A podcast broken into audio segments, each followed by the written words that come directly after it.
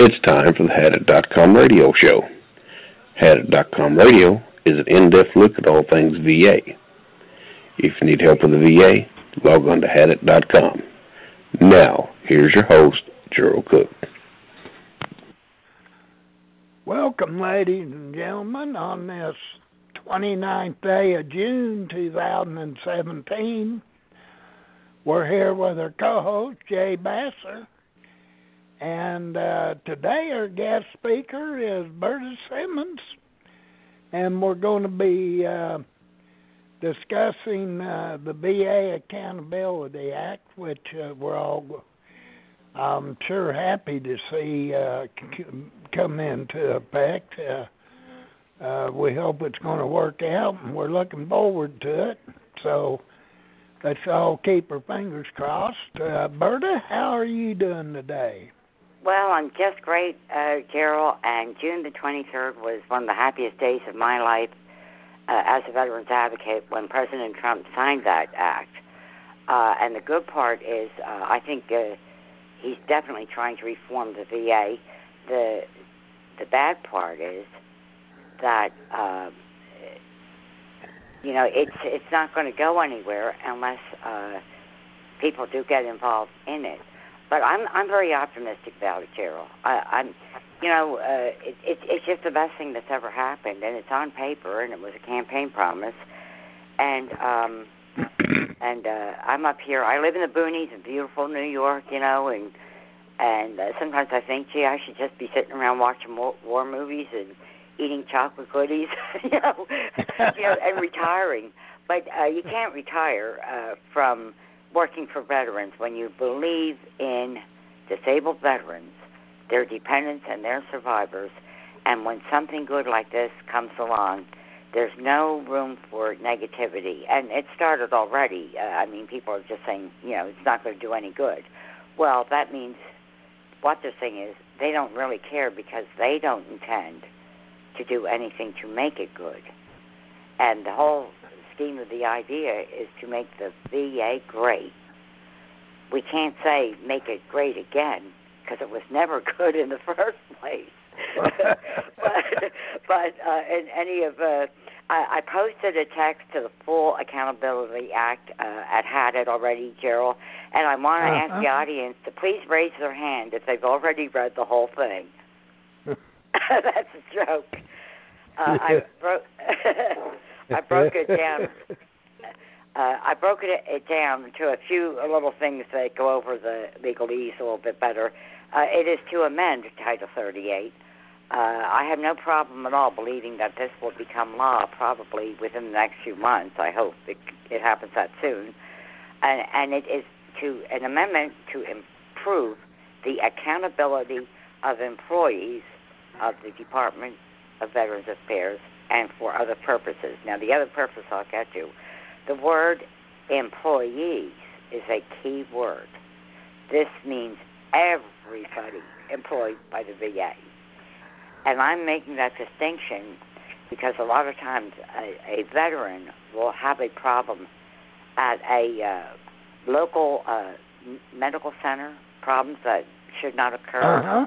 They Yes. might get. Uh, I mean, uh, this friend of mine, I have. Uh, he, I've gone over to the VA in behalf of him. He'll give me my permission to talk to them because when he talks to them, he gets so angry and upset because they almost killed him that you know they can't deal with him. But but you know a lot of it depends on the, the patient advocate. That's not really their full time job. They're usually nurses or other people, clerical workers, that you know have to be pulled in uh, when something comes up where a patient advocate is needed. And uh, but if they're not nice to the veteran or the veteran's family or anything, and they don't look into the concerns in a proper, immediate way, they're one of the employees, just like the big wheels in the system, that can be uh, accountable for their actions. Veterans should be treated with respect, and I have seen the VA disrespect veterans, and it is it, it's outrageous. I mean, you want to strangle somebody, you get so mad. But in any event, um, uh, basically, first part of the Act, Section 101, is to establish an office of accountability and whistleblower protection. Um, uh, they're going to develop new methods on reporting uh, uh, that is used to investigate employees of the VA. Um, they are going to. This act improves the authority of the secretary, Secretary Shulkin, uh, to uh, focus in on uh, accountability. Improved uh, authority means he can can anybody he thinks he, he wants to, uh, for good cause. For good cause. Uh, there's also a few interesting things there. Uh, I don't want to read the whole. I'm certainly not going to go over the whole thing. Uh, they are now able to re, uh, perform a reduction of benefits for any VA employee convicted of certain crimes. Now, when they say benefits, they're talking about the work-related benefits in, in the salary or whatever they get as an employee. Uh, however, some of them get VA compensation too. So, in the long run, that could have effect on because there are a lot of disabled vets that work for the VA. Um, That's true. Yeah. Yeah, and uh, uh, it may or may not. Uh, but I remember a veteran we had at the website. This was many years ago. Uh, who spent uh, a lot of time uh, in prison, uh, and uh, he thought his wife was still going to be able to get his check from the VA for compensation, and uh-huh. uh, I don't know how they handle stuff like that, but he was kind of surprised that uh, it, it's not as easy as you think.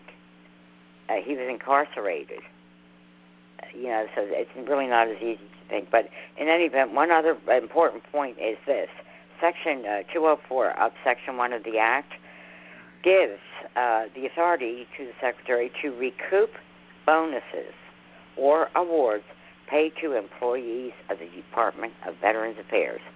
That is a biggie because we all remember the bonus scandal uh, years ago. Yes. And uh, there's a few other uh, things here that are very important. Uh, the direct hiring authority for medical center directors and visit directors. This is great news. This is fantastic news. Uh, the VA issued a press release on the 26th. I guess that would be um, Monday, uh, where they are going to eliminate the long process that hiring used to involve. You know, you go through all these things. Uh, when I worked for VA, it took me maybe two or three months for my FBI clearance. When my husband went to work for the VA, he was on the job for about six months before they got his FBI clearance back, and he came he came home and he said to me, "Oh, gee, they called me into the personnel office today. I was so scared." I said, "Why? What happened?" And he said that the personnel person told him that uh, his FBI clearance came back and everything was great, and she congratulated him on having a a, a fairly normal, decent background, you know, without a whole lot of uh, with no arrests or anything like that. But but my husband made the point. He didn't expect a, a problem, but he said, you know, I've worked there now for six or seven months. I could have been a convicted felon. Well, yes. And he, and who's going to find out uh, unless they do an FBI clearance? Unless maybe it says that on the employee uh, when you apply for a job. But I bet a lot of people don't fill that out uh, the right way, and and probably a lot of them are working at the VA until the VA catches up with them because uh, they have to be cleared, you know, through the FBI. But uh, it's good news that not only can the secretary fire incompetent people, but they can get in some good medical and executive professionals a lot faster to take their places. A lot faster. The hiring process is a lot faster. And if any of those people uh, out there listening, uh, oh, geez, not let me to think. I think I put this, I had it. If you go to the uh, VA um, website, there's an area there for uh, uh, hiring uh, information, and uh, they'll gladly you take your resume right online and uh, or they could um, follow through on any one of many other ways by accessing what jobs are going to be available, and uh, the VA is going to be very willing and capable of uh, considering them and hiring the best that they can get. This is great news, Gerald. Well, it is great news, and yeah. you know, I was reading somewhere to where the VA uh, was short forty over forty nine thousand uh, uh, people they needed to uh, fill uh, vacancies or something there. Uh, Uh, they was, and uh, I don't remember where I read that at, but any, anyway, I read it. Uh, uh, so they're short of people now. well, they definitely are, uh, Gerald. Uh, they're short over here at the local VA. Uh, one, uh, there's a chaplain shortage, and there's an emergency care shortage, and they closed our our ER over there. They closed our Oh. ER, which absolutely shocked me. Uh, so that's just one facility. Uh, can you imagine them being short all the way across the country, which I'm assuming they must be? Well, I, I I'm sure that there is an enormous. Uh, well, they've had a few hiring free, freezes too. Yes, Uh. Yeah, it is. It is terrible. Uh, the the day before Memorial Day, the Boy Scouts uh, always come to our cemetery to put uh, flags on the graves, and one of the little boys got a bee sting, and he's highly allergic to bees. And instead of being able to take him at at the ER, which you know he's a civilian, a civilian kid, Yeah. got harmed on uh, federal property, uh, they had to take him uh, to the closest hospital, which is well maybe 15 minutes away, and it just Oh. doesn't make sense. Uh, I'm not sure what a veteran would have to do today to go to the ER at the Bath VA in New York. Uh, I went there. I was in emergency a long time ago. Uh, they took very good care of me, and they treated Uh-huh. me. They let they let me stay overnight. Uh, they you know they didn't want to discharge me. Uh, uh, I had a very severe blood infection, and um, and of course I, I'm I'm a civilian on Cham- I was on CHAMPVA then and all of that those goodies. Uh, but this is what I don't get either. I had been to their emergency room many times with my husband. They had revamped the whole place, uh, maybe a good ten year, ten or maybe fifteen years ago, and rebuilt the entire emergency room setup. And all of this stuff cost money. And now they've closed it. So they have a viable ER setup, and they're not using it. They Well, also they have don't have anyone, any personnel to operate To operate it. That's what it is because they don't have doctors. An emergency room, you always have a doctor's physician. Now, of course, when I was at the, the medical center uh, for about an hour, I didn't see a doctor, but I saw nurses. And then the doctor came in. He was probably upstairs busy with some of the other patients, but he was right there. He was in the hospital, uh, which is the usual case if you're an ER patient. There, probably will not be a doctor in a VA ER all the time. But all they've got to do is, um, you know, uh, tone out for one of their doctors on, you know, on call, whatever duty the doctor's doing, and they'll be right down to the emergency room. At least Well, you know, uh, one thing about this accountability thing, uh, Berta, which uh, my lands, I wish they'd had it years ago, but uh, I would suspect, uh, of course, they're referring to the employees here. However, if a regular veteran went in and he was mistreated, or she, uh, uh, went in and was mistreated, and they reported the incident to whoever they reported it to. Uh, they should fall under this same whistleblower protection as Absolutely. a regular. Uh, that's uh, one good thing I was I was seeing here in this uh, Accountability Act uh, although they mention employees, uh, this could apply to veterans also because you know yourself, uh, there's some very vengeful people. I mean, there's many nice people working in the VA, medical and yeah. other places.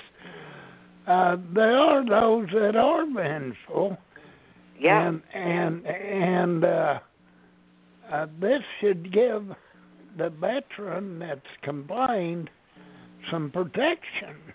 Uh, uh, because a lot of times they do stuff so underhanded they don't know they've been schemed up on till Yeah. my yeah. land some, sometimes quite later. And uh so this ought to help the regular veterans. They should be embracing this new new uh act here uh wholeheartedly and Well, you know, uh, uh, well, a lot of veterans don't understand the act, uh, Gerald, and what this could do for them. But see, you're bringing up a very important issue, and it's something that I've been concerned about in the act. They say employees, but they have to, and you're right. And I'm going to get in touch with the uh, uh, uh, committee, House Committee on Veterans Affairs about this. Uh, you're right. It says whistleblowers employed by the VA.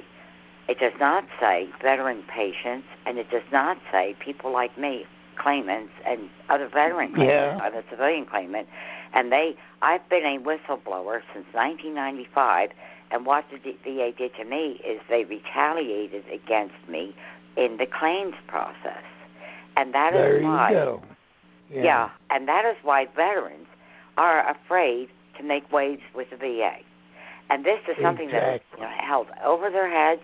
They're afraid to complain, and it is veterans that have more, by far more complaints than I do as a widow, because I, I got my claims resolved in spite of their retaliation. But this, this is unfair. So I think that that this act does have to be, you know, extended to cover uh, VA patients and I claimants. I think it can be interpreted to cover.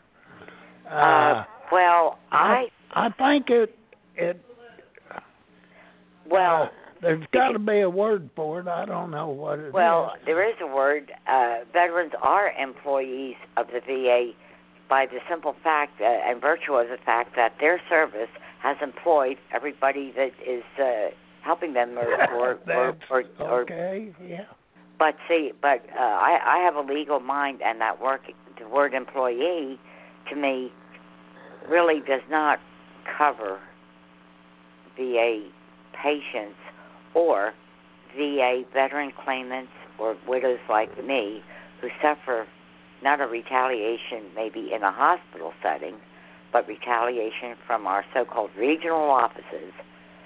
Uh, and there, that is where a lot of people are going to be canned. And I just say, Yeah. kiss my I agree. adios.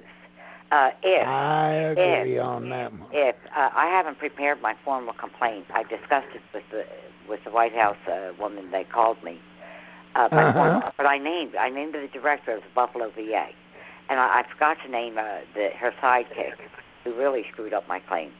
But that will take input from veterans themselves, and they have to be assured that if they give the VA, uh, you know, I, mean legitimate stuff, that a regional office is retaliating against them. Uh, by the simple fact of, well, like the uh, DCAA Act, I was retaliated against because of that, because I raised holy hell over them a few times, and they're still retaliating against me. Uh, but that that's another thing. We got we've got another bill on that HR four fifty seven, and uh, that that was just you know so fulfilling to me today to get that phone call from the secretary and and that nice card from the president because I've been griping about this stuff, Gerald. As long as we were on the SVR show, which was what maybe Uh-huh. 15 years ago, uh, gripe I griped to uh, remember Bob Filner, House Chairman of the Veterans Yeah. Affairs Committee. Uh, I griped to him many times on the air. I've griped to him in mail. Uh, I gave, you know, the Schroeder gave testimony. I've written to every single VA secretary, uh, and down the and and I've griped to the General Counsel and to the Inspector General. Nothing uh, was ever done. Nothing was ever done on the issues that I was bringing to them. So I just figured, well, this goes in the stack of how the VA ignores any claimant who has a legitimate gripe. I put it in a stack because I figure I'll need it someday. The day has come that I'll need that. But you're right. Uh, we claimants, uh, including veterans, their dependents, and their survivors, should Yeah. not be fearful of making legitimate complaints to the secretary or to Donald Trump's office. I've posted their addresses, uh, the Trump hotline. I put the phone call out there for um, you know anyone to use it uh, because I have made the point and had it. Um, it's not a few people that will change the VA. It's, it's going to take a lot of veterans. Yeah. Yeah. Utilizing this this particular bill. Yeah. And taking advantage of it. Look to that's, the future. I mean, what if if people start using it and take advantage of it? Uh, I mean, you can go in and say, "Look, I was a whistleblower. I told on this so and so, and they now look what they've done to my records, or look what yeah. they've done to me. Yeah. They won't. They oh, make yeah. me wait to back the line instead of yeah. make me move and do this and well, just well, picking yeah. on me. You're right. Well, that's girl. retaliation. Well, you know what happened and if you stop and think about it, though, Berta, uh, an employee, an employee is paid by the VA. Who pays a veteran? But the yeah, VA. but I I think that they I I I think that that part of this bill has to be enhanced, Carol. And I'm glad you brought it up because I've been thinking about that. Uh, because uh, in one sense, well, when I was a volunteer, they considered me as an unpaid paid employee. You know what I mean? Oh, I never thought Yeah. about that. I could use that approach. I'm a VA volunteer. Yeah. I still got my card. Uh, Yeah. But uh, but then again, uh, uh, veterans have to make get over the fear they have of the system, which the, the VA has caused that fear. We're dealing with men and women that are brave. They're not afraid of anything, but the VA has induced fear into just about all of us. And uh, and like I say, if you don't have PTSD when you begin the claims process, you'll get it when you get through the claims process because uh, they'll, they have some very uh, interesting ways, and they pick and choose who they'll pick on. There's no Oh, doubt about yeah. that. Uh, I They'll mean, it, it, it took me three years to get my 1151 award, and it took uh, this friend, this veteran. I wrote the claim for him. It only took me about uh, less than 20 minutes, and it took him about four months. 1151. So it takes me three years. It takes him 1151. I didn't even have his medical records when I wrote the claim for him. I ha- I've still never seen them. But uh, one thing, this is one thing that, that the VA did to me. When my husband died, he was autopsied because he was an organ donor. And the six page autopsy supported all of my charges of malpractice that grew out of a charge my husband had made in his lifetime. What the VA did, they did not give the C&P doctor the autopsy. That was critical medical evidence.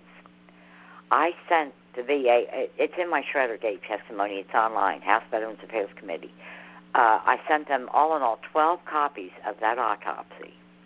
The last one that I sent, I forget who the secretary was, um, Mansfield, I think it was. I wrote to him, I said, Dear Secretary Mansfield, the VA will not acknowledge my husband's autopsy. It is critical to my claim, it is probative evidence. I figure maybe if you send it to them under your letterhead, they will read it. He did that. He sent it to them. The letter was in my file. He sent them that letter with the autopsy. And you know what they did? They still shit canned it. Well, threw it away. They did. They did. That Unreal. is retaliation. It is retaliation. And when I called up that C&P doctor, I raised all sorts of ruckus with him until he he said he still had that exam in his desk, and he got very upset with me. And uh, we really had a shouting match, and he pulled it out. And he read to me the bottom paragraph. The VA regional office did not put that bottom paragraph in the statement of the case when they denied that claim. The bottom paragraph said, uh, my opinion would have radically changed had the veteran uh, been been able to have had an autopsy done after he died. Here, they didn't give him the autopsy. And when he found out, he, he, well, he said things to me that only proves the point that these C&P doctors are pressured sometimes to say exactly what the VA wants them to say. He had been pressured. Yeah, I agree with that. Yeah. He had been pressured. He said, "I hate C&P exams. I'd rather do my regular uh, uh, job. I, I want to visit patients. I want to help patients with their care, and I just hate getting these C&P exams." And he said, "And this is why they were manipulating his exam results." And I wonder how many times they've been able to. Well, they do it all the time now. I mean, we had that. Uh, he got a gynecologist C&P. Uh, it was like on a foot or back issue, and here they send him to a gynecologist. I mean, it it, it, it sounds ridiculous, but this they figure, oh well, the veteran's not going to bank any stink anyhow. If they if they get denied, well, let them you know let them appeal, because that gets Yeah. it right off their uh, desk. But That's uh, the way they look at it, really. yeah, yeah, You know. And uh, So you, you know, and I'm I'm quick to say, uh, Gerald, that some of the best people in the world that I know, the very best, work for the Veterans Administration. They are dedicated, hardworking people at every single level of job you can get there. Right from the, uh, uh, they used to have a wonderful director. They used to have some very good doctors. Uh, and, and it goes right through uh, even the canteen service and housekeeping and the cemetery crew. I know wonderful people, but they work side by side with incompetent idiots or uh, just lazy ass people who just don't care because if they put in their 20 years retirement, you know they're going to get a nice fair retirement check, and they they they just lose the ability to really care about what they're doing on a daily basis. And another thing, a lot of the good people, just like the advocates we see at Hadit, like Carly, uh, you know, so many of the advocates over the years, like like Flip, uh, they just get burned out. They they become burned out, and then they cannot function as an advocate. And this too happens to a lot of VA employees. They are so burned out uh, working for a system that they know is corrupt and incompetent that they themselves become part of the incompetence. Because, you know, if you get burned out over something, you can't think straight. You just don't care anymore. You know, you have to really sit back and, you know, reconnoiter. But but one thing about the, the word reform, it's always in my mind. This act is about reforming the VA. That's what the president said. That's what the secretary said. It, they didn't say we're re- going to reconnoiter. They didn't say we're going to remand the VA. They didn't say we're, go- we're going to redo the VA. They said they are going to reform it. And that means changes have to come. Yeah. If changes don't come on paper and through the media, they failed. And I don't want to see Secretary uh, Shulman, uh, Shulkin fail. I don't want to see the president fail. Uh, I'm not on this, that's for sure, because uh, this is this is critical. This is a step forward for veterans, Yeah, and if if they will utilize it and take advantage of it and and apply it in the way that Yeah. it was meant to be applied, um, we're talking about a, a a heck of a improvement in the VA and how they function. yeah. Well, we really are, uh, Gerald. Uh, also, the bill, uh, uh, I would think, uh, covers a lot of uh, the malpractice issues. Um, I, I really don't have time to go into all of this, but I have have let uh, President Trump and Secretary Shulkin know that uh, in 2015 a report came out. Um, the reporter wanted to get a lot of information on me from me, but I was so burned out uh, that day that what I did was I told him where to go to find information, and I gave him a little bit. Well, the report came out that he uh, did. It was done in two, 2015, and it was a. Uh, he used a 10-year period to determine that the VA had paid out over 171 million dollars in malpractice settlements. 871 dollars in malpractice settlements. That's a lot of money. Yes, But- it is. But Donald Trump, President Trump, and the Secretary are still learning VA 101, and I told them where the real statistics are. The statistics they don't want the public to know, and uh, the of General Counsel knows, and also the regional office knows. And I told them exactly where those statistics can be found because they're only quoting uh, 871 million that they know about. Well, and, and since that came out, there's been over four million dollars more in malpractice paid paid out. Mm. That was from a 2015 uh, article the Daily Caller wrote. But um, uh, that's uh, someplace that somebody needs a swift uh, kick a, uh, boot up the rear end on that.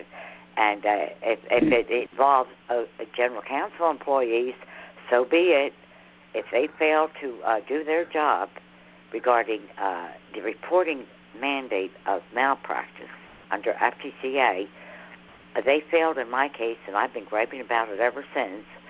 Uh, and if some of them get canned, well, hasta la vista, you know, so be it. Maybe you can get a job at the VBA, you know. yeah, I, I don't know. I don't know where else they could go though. They, they have some that that's where the, there are some superb minds at the Office of General Counsel, and and at the BVA and the courts. But the thing is, Gerald, uh, in my opinion, based on evidence I have, the Office of General Counsel has a lot of dirty underwear too. you know, and uh, yeah. and, and I'm I, sure I they do you, you know, I mean, I'm I'm so glad that this, this bill has been passed because, like I said, uh, in 34 years as an advocate and a VA volunteer, I no one, no president has ever ever done what President Trump did for us. I mean, for us, the veterans community, veterans, their dependents, their, their survivors. No one, no president has ever done that in my lifetime that I can think of. Uh, but getting back to the um, uh, the um, whistleblowers, uh, the day that Donald Trump became the president, January the seventeenth, he fired the director of the Puerto Rico uh, VAMC. Uh, the guy's name was D. Dwayne Hanlon, who had been um, uh, convicted on, uh, I think it was a, a DUI charge, and he had was all, also arrested because he was found with uh, uh, unprescribed narcotics. And oh. uh, I, I'm just uh, trying to figure out um, the particulars of that case. And if I'm if I'm saying it wrong, I I, I apologize uh, to uh, to this guy that was canned, David. Um, what's his name? Oh, Dwayne Hanlon. Uh, but I'll post the actual article at the website anyhow. Uh, oh, uh, yeah, I, I said it the right way. He had painkiller pills that he didn't have a prescription for. Uh, it was a diversion of opiates, as they called it. Uh, he was in, uh, arrested, and to make a long story short, Trump fired him the day Trump became president, uh, the day after the inauguration, and he was back on his job a couple days later. Oh. Yeah, because he went uh, to the um, union and to the merit board uh, protection system. Uh, yeah, there's a lot of things like that, but they're, they're going to go. They're going to go. Um, uh, Shulkin has found that the M- MSPB um, was interpreting civil service rules that blocks discipline of employees even when it's a slam dunk case of severe malpractice. Uh, so that that's going to be another interesting thing uh, to see uh, uh, these people go. Uh, I, I have a whole, whole big list of. Uh, I want to mention Dr. D- Dale Klein. A lot of people probably uh, have seen him on TV. He makes two hundred and fifty thousand dollars a year working for the VA. He's a highly rated pain management specialist. Now, since they have a new opiate policy, they definitely need uh, pain management specialists with expertise. Just makes sense. They don't want to be doping yeah, or, I can you know. see. And uh, he and I'm going to quote from the article and what he, Dr. Klein said. he literally does nothing while he's on the clock. He he works in a small office and does nothing all day, every day. Dr. Klein said, I sit in a chair and I look at the walls. Oh, it ah, feels like read solitary that. confinement. He is a double certified, board certified physician and a Yale University fellowship, and they took away his patient privileges almost a year ago after he blew a whistle on them over secret waiting lists at Poplar Bluff, Missouri. Poplar Bluff, yeah. Yep, and he also was very, had suspicions that many uh, veterans were reselling their prescription opiates on the black market. Uh, his superiors did nothing about that part. He went to the general um, inspector general, and then the VA retaliated against him and stuck him in a closet with nothing to do, like they did with Maude DeVictor. Uh, I mentioned Maude DeVictor had had it. Uh, because of Maude DeVictor and Beverly uh, Niemer, we have the Agent Orange decision. In the 1980s, Maude DeVictor worked for the VA. She was a claims uh, counselor, benefits counselor. She would help veterans file their claims. And I mentioned the movie this that it came out. It is based on the exact true story of what happened to her. The movie's called Unnatural Causes. John Ritter was in it. What Maude DeVictor noticed that the Vietnam veterans, in-country veterans, were coming home with unusual uh, illnesses when you compare their, them to their ages. Unusual types of cancers, uh, this, that, and the other. Uh, and she started look snooping around about what dioxin could do to human beings. And she got into a lot of trouble, and she was relegated to a little broom closet at the VA. She kept her job. They stuck her in a broom closet, hardly room for a desk. She couldn't do benefits counseling anymore, and that's how the VA retaliated against her. And she went to work every day, and she still got paid, but they prevented her from snooping around and talking to veterans about possibly that Agent Orange had caused some of their disabilities. That was a long time ago. Look at all the disabilities Agent Orange had caused, and the chemical companies at the time, and the VA, were and uh, and the government. They were all saying, "Well, Agent Orange is harmless to humans." Yeah. The Vietnamese people are still dealing with the effects of Agent Orange, just like our veterans are today. Yes. But she was a whistleblower. No one would protect her. And when she went to the inspector general's office, that's when they put her in a broom closet. And she wrote a book about the whole thing, and the movie was based on the facts of how that all happened. Uh, it's a shame what whistleblowers go through, but on the other hand, it's no worse than any veteran or their survivor goes through often on a daily basis with the VA in trying to get through the claims process, which is absolutely uh, ridiculous. And uh, but I'm not going to uh, uh, hold up the whole show because I know you and John probably have a lot to add here. Gerald, I just want to mention Scott Davis, the very famous Uh-huh. blower, and um, uh, now I'm going to say this guy's name wrong. Katimwak Rodriguez, an Iraqi war veteran. He was a, a uh, scheduling manager for Phoenix in a specialty care uh, situation. He, he's a a um, a whistleblower that they uh, have been retaliating against uh, recently. Uh, uh, and somebody, uh, the Washington Examiner, made the point when they were um, in one of their many interviews with Scott Davis. He's been on the internet and on TV, on Fox News many times. Uh, it, he he said, this is Scott Davis. He said, it is a fast track determination, and it's sanctioned by the office of the secretary. Now, this was before Shulkin became secretary, before the Accountability Act was paid. Uh, when you he he added, when you're a whistleblower, they don't take you through any process. They go immediately to a reprimand, and then there could be another reprimand, another, another, or they find other clever ways to make sure that they are retaliating against you to shut you up. So uh, the whistleblowers are going to get a lot more protection. But you're right. I'm so glad that you brought up the fact that we, all of us VA claimants, we need protection from the VA too. Because uh, yes, and you know, I feel like uh, maybe it's not actually written in in the word here in the act, but I feel like this this must apply to the regular veterans also because uh, in a lot of cases they are uh, the whistleblower. Oh yeah, my the, husband was a whistleblower when he was a VA Yeah. employee. And, Boy, he got into all sorts of trouble, Gerald. so I this mean- has to apply to the regular veterans. Yeah. Uh, I think maybe it's not written, but it's going to be.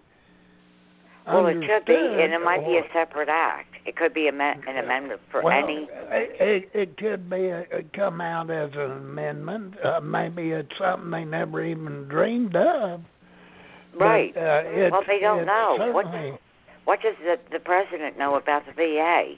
I mean, Well, uh, he's he- learning a lot. very little about the function Yeah, and uh, and don't forget, Bill Clinton said the VA was the best government-run health care system in the whole world. And when he said it on TV, my husband said to me, "Oh, I better withdraw my 1151 claim." And I said, "No, don't do that." He said, "Well, maybe I got real good care, and I just think I didn't." And I said, "No, you're not dropping that that uh, 1151 claim." I said, "They had to teach Clinton how to salute. What does he know? What does he know about the VA?" And Right. Uh, Shulkin's VHA, so he he's in tune to the health side, the medical side, but he's still learning 101. Gerald, they no one in the VA is going to do anything about a lot of these things in the act until they have some concrete documentation who they have to go after. yeah, Now they already have people on their list for sure. Uh, you know that director in uh, in Puerto Rico, he's going. Uh, yeah. uh, Helman's going. Helman had her uh, job reinstated by uh, some circuit court or something. She's going to leave. Uh, the the list is endless. It, it's public information of all the people who have already been fired by the VA for incompetence and severe negligence, and uh, and they're back on the job in three days. Now, if that was Uh, me or you on a job, I mean, I can't imagine. I mean, I got fired once in a factory job because I was one minute late. I was one minute late for work. you know, this was so long ago. It was in the 1960s. But uh, you know, if you're late, if you don't make a C&P, they're going to deny your claim. I mean, you know, if veterans and claimants don't do things right, they're yeah, going they to pay retaliate the against price. us. But um, uh, I have a whole lot to talk about this issue, Gerald. But I want to give you and John a chance. Uh, Oh, you're maybe, doing just fine, Berta. Uh, Well, maybe we'll get some call-ins. Uh, our call-in number is uh, one three four seven two three seven four eight one nine. Uh, I'll repeat that: one three four seven two three seven four eight one nine. And after you hear the English woman talking to you, you have to press one to on your phone pad to get into the uh, caller uh, quay. And I- I uh, guess- the queue here. Huh? Uh, yeah, you're doing fine, Berta. People are learning something. Well, Uh, I, I'm excited about this, Gerald, because I've been dealing with so much uh, ever since I went to a vet center. My whole world changed, and that was uh, 1983. And of course, Yeah. the world for veterans changed too, because that's when the VA finally realized that PTSD was real. Uh, it was uh, from combat and on um, uh, from other things and they realized that they just couldn't say uh, it was um, you know shotgun fever or battle fatigue or stuff like that.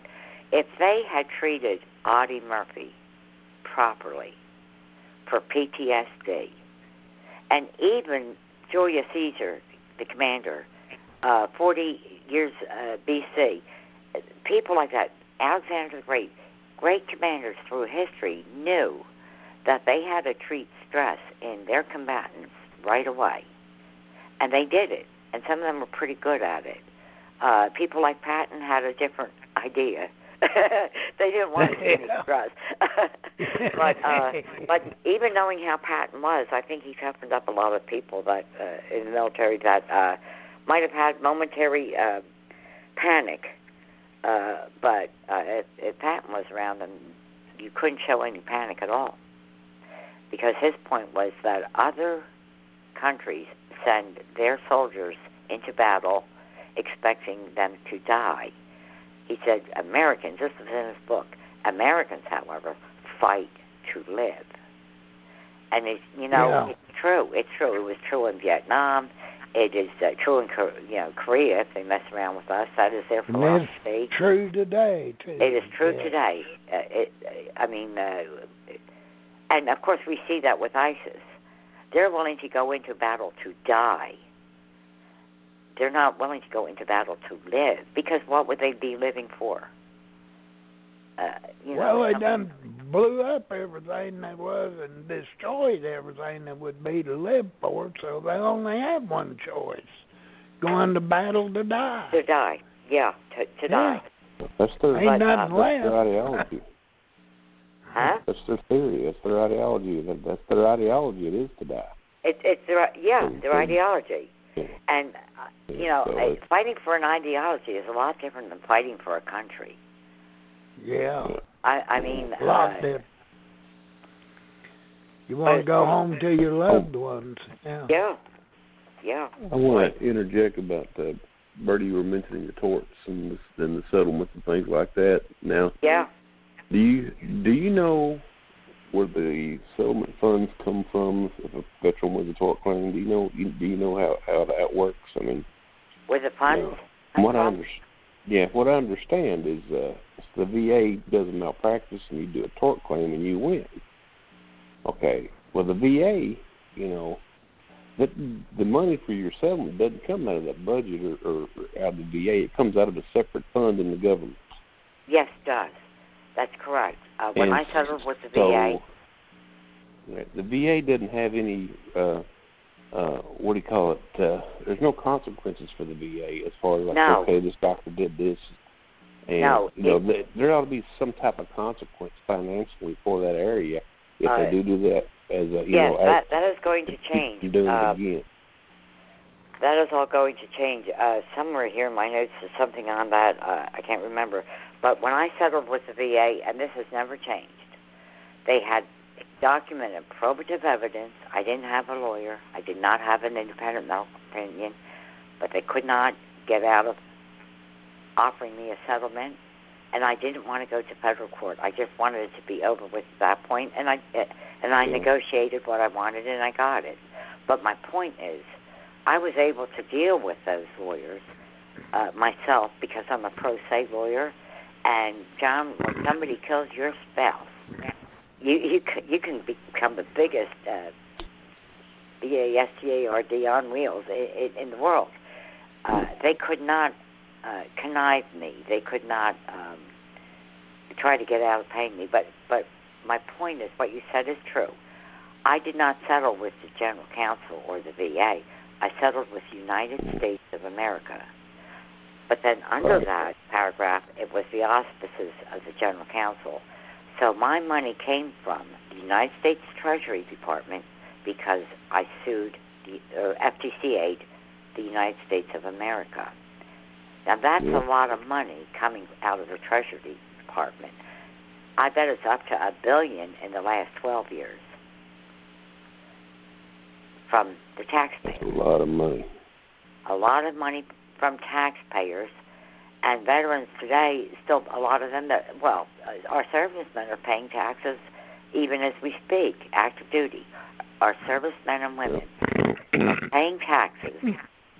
And i don't know about you and everybody else out there but i know in our lifetimes we all pay taxes john you know uh, but and they are using the taxes of the american worker to pay for their malpractice now, this is the kicker, and this is what I think I explained to the president in Shulkin, but I'm not sure if I said it right.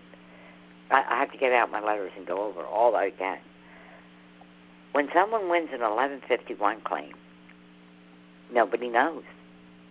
They have no idea that that claim has cost the VA, not the USA, but the VA budget, uh, a considerable amount of money in compensation.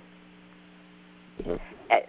And and if they have filed FTCA like I did, and they won under both, the, I'm the only case I know of that got my offset refunded. In other words, I got paid for both.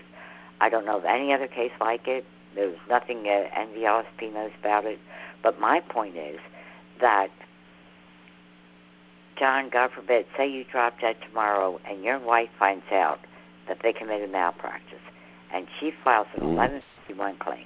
And let's say that you die from something on your death certificate that was never service connected. Her only recourse for DIC is 1151.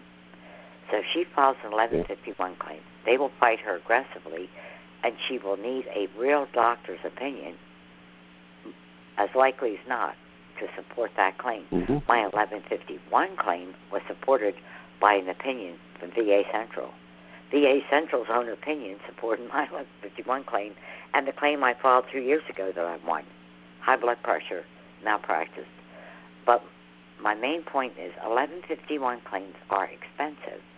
Uh, this friend I got in, uh, he lives in Navoka, he couldn't believe how his compensation went from 40% gunshot wound up to 100% permanent total with SMC. That's a big jump from 40%. And he got retroactive money. He couldn't believe it. He made me read the letter to assure him that this is really what the VA did. And he has lived longer than the VA expected him to because of their malpractice. But my point is, these 1151 payments under compensation add up. Mhm. They come out of the VA's budget. So, in the long run, since they are not public, the House Veterans Affairs Committee doesn't know how much money is spent on 1151. The secretary doesn't know. This is the president, huh? That's a good ahead. point. I mean, it's uh, you know, Yeah. I don't think the VA knows. Uh, well, it's interesting because I sent a FOIA to uh, Margaret Peake. I don't know if you know Margaret. I, I don't know if she was related to uh, Secretary Peake or not. She immediately responded to me and sent me a big uh, load of BVA cases that were all 1151s. What I was looking for, well, it helped me because I didn't have to do all that uh, data searching myself. But what I was looking for was for, specifically for all the wrongful death claims. And uh, where Mhm. that information went, uh, I don't know because these were remands on a lot of the wrongful That's death cases. If the remand went to the regional office and the widow or widower won that case on a wrongful death case, we have no way of knowing that. The VA regional offices knows who they are. Well, you, now, if you want to find that, you know, you can go into the, you know, the VA search decisions page yourself. And what you Yeah. can do, you can look at that remand, okay? What Well, you do oh, is you yeah. take that docket number and you copy that docket number. Oh, and I've then done it a you open up a new tab. You go back Yeah. into it and just search the docket number. It should pull all of the steps up. Oh. See you'll see the final decision. Well, uh, I I have them all, John. As a matter of fact, Margaret Peake sent me all them. My point was, say a widow is remanded from the Board of Veterans Appeals on an 1151 death claim for her husband. Mhm. She goes, she's remanded back, let's say, to the Buffalo Regional Office. The Buffalo Regional Office, because of what the remand states, suddenly finds out they have to award that claim. So she wins it. She gets the award letter in the mail. Who is she? How do we know? Multiply that times dozens or hundreds. Do you see what I mean? At the regional level, we have no access to their awards. You see what I mean? Yeah, but they ought to keep a statistic within the VA of that, and that should be available. You know, to people. Oh, oh, it's in, oh, it's in the VA, but they will not release it. It- It's in the VA. Um, oh, they know. Uh, and the general The counsel. Veterans Committee uh, ought to. Yeah, but uh, but I, I burned myself out on trying to uh, get that information, and they cannot release it at that point because it's really not public knowledge. The BVA cannot release the names of a claimant on a BVA uh, docket. I read BVA stuff uh, many Mm-hmm. times a week. Uh, I've been using their site for years. As soon as they put it online, uh, now if you if it's a court case, CAVC, that is a public name. We have access to that. Yeah.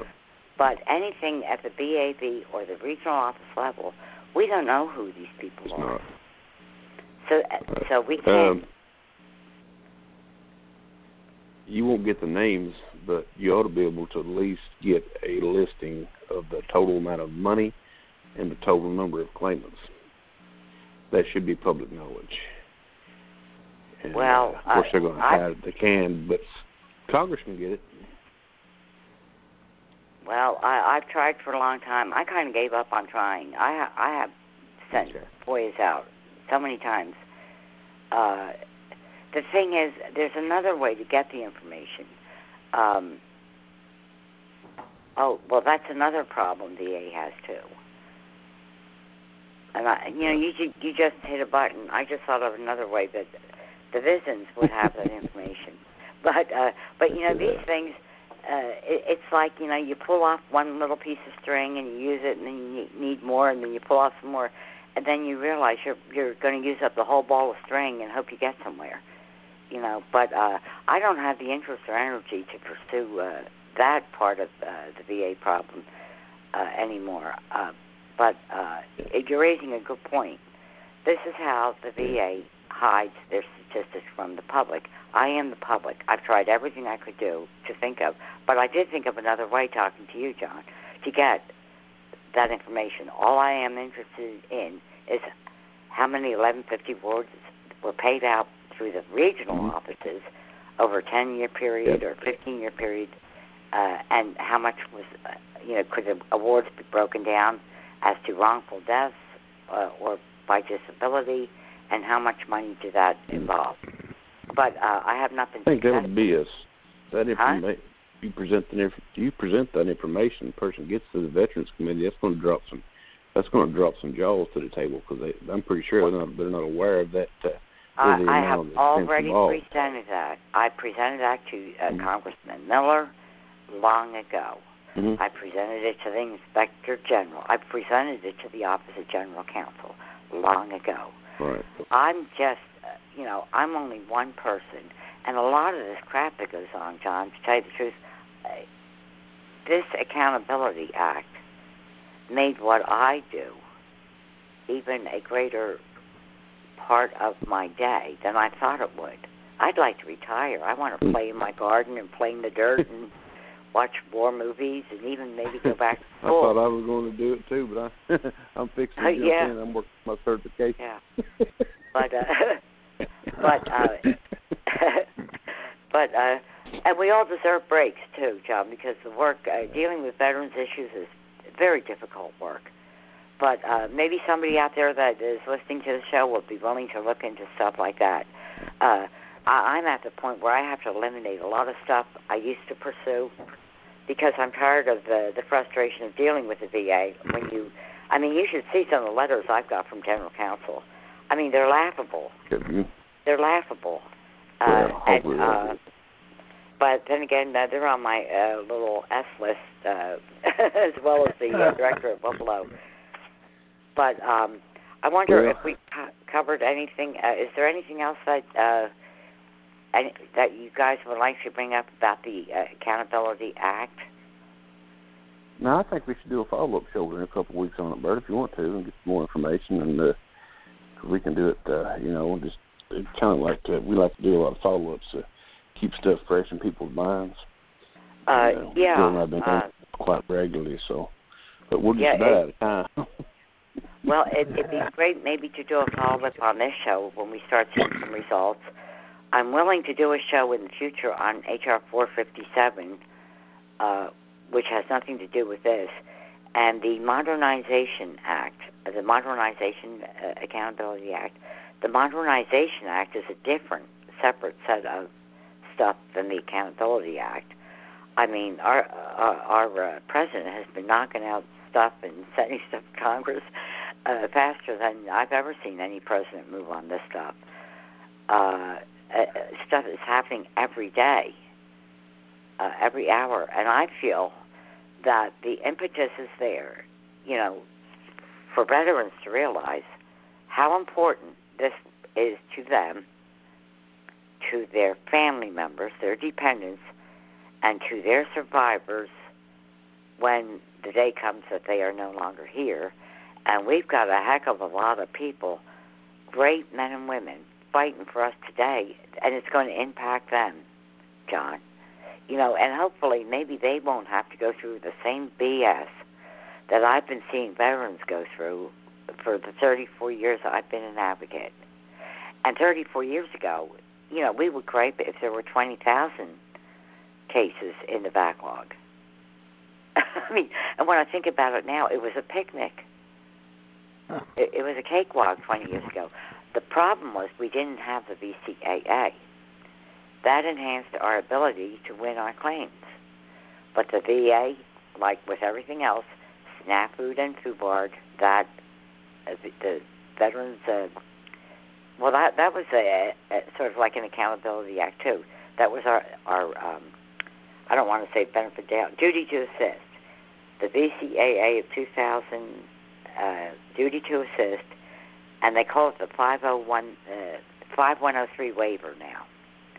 That 50, 5103 waiver is so important that I've told veterans list your evidence on the waiver so that when they get it, they cannot ignore your evidence. It'll be listed again on the waiver. You see what I mean? And I put all the stuff out there that Hadit a long time ago. So what they did, the VA did, since we had our enhanced duty to assist regulations in the year 2000 in the VCAA, what the VA did was simply screw up the VCAA and cost thousands and thousands of remands. I mean, they fixed us for good because what we did get, they took away. Oh, wait a minute here. We're we're totally out of time, Berta. Oh, gee, that was fast. I'm I'm sorry. Uh, uh, that's okay. Yeah. We can we can do some follow up shows, uh, Gerald. Uh, uh, Okay. I, I hate to tell you, in the afternoon is the best time for me because by the time I get done with my yard work and everything else I do, uh, and my farm business, I, I am burned out at night. okay. Well, you know, we'll- and uh, and I, I really don't like to even think about VA law after six o'clock at night. I just, you know, well, you know what I mean? uh, and I, I don't drink. Time works for you. Uh, huh? Is this time of day good for you? It, it is, Gerald, and uh, my only relaxation is sometimes to just sit and stare into space for a little while because I don't drink.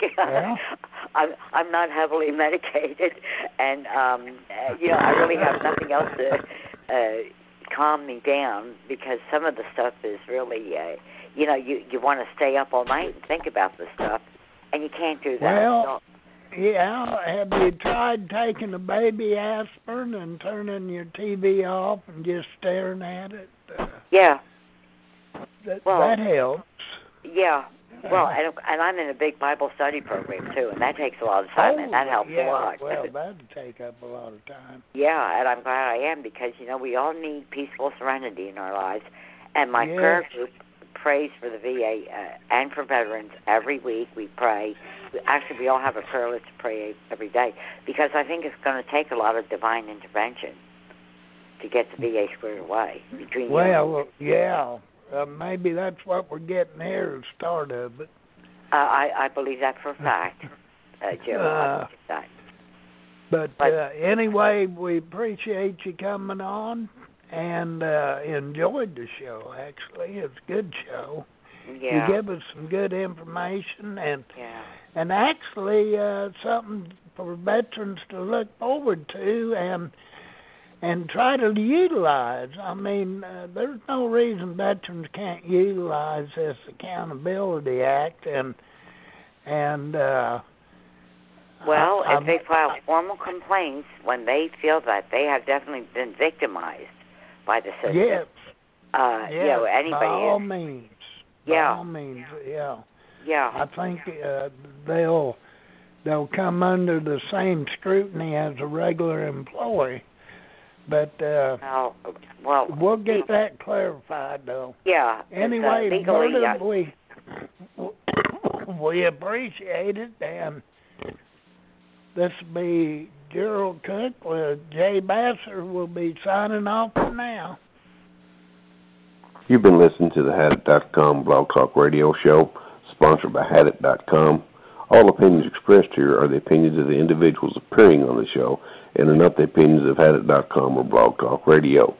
Tune in next time for another edition of Hadit.com Blog Talk Radio and the Ask Basser Show.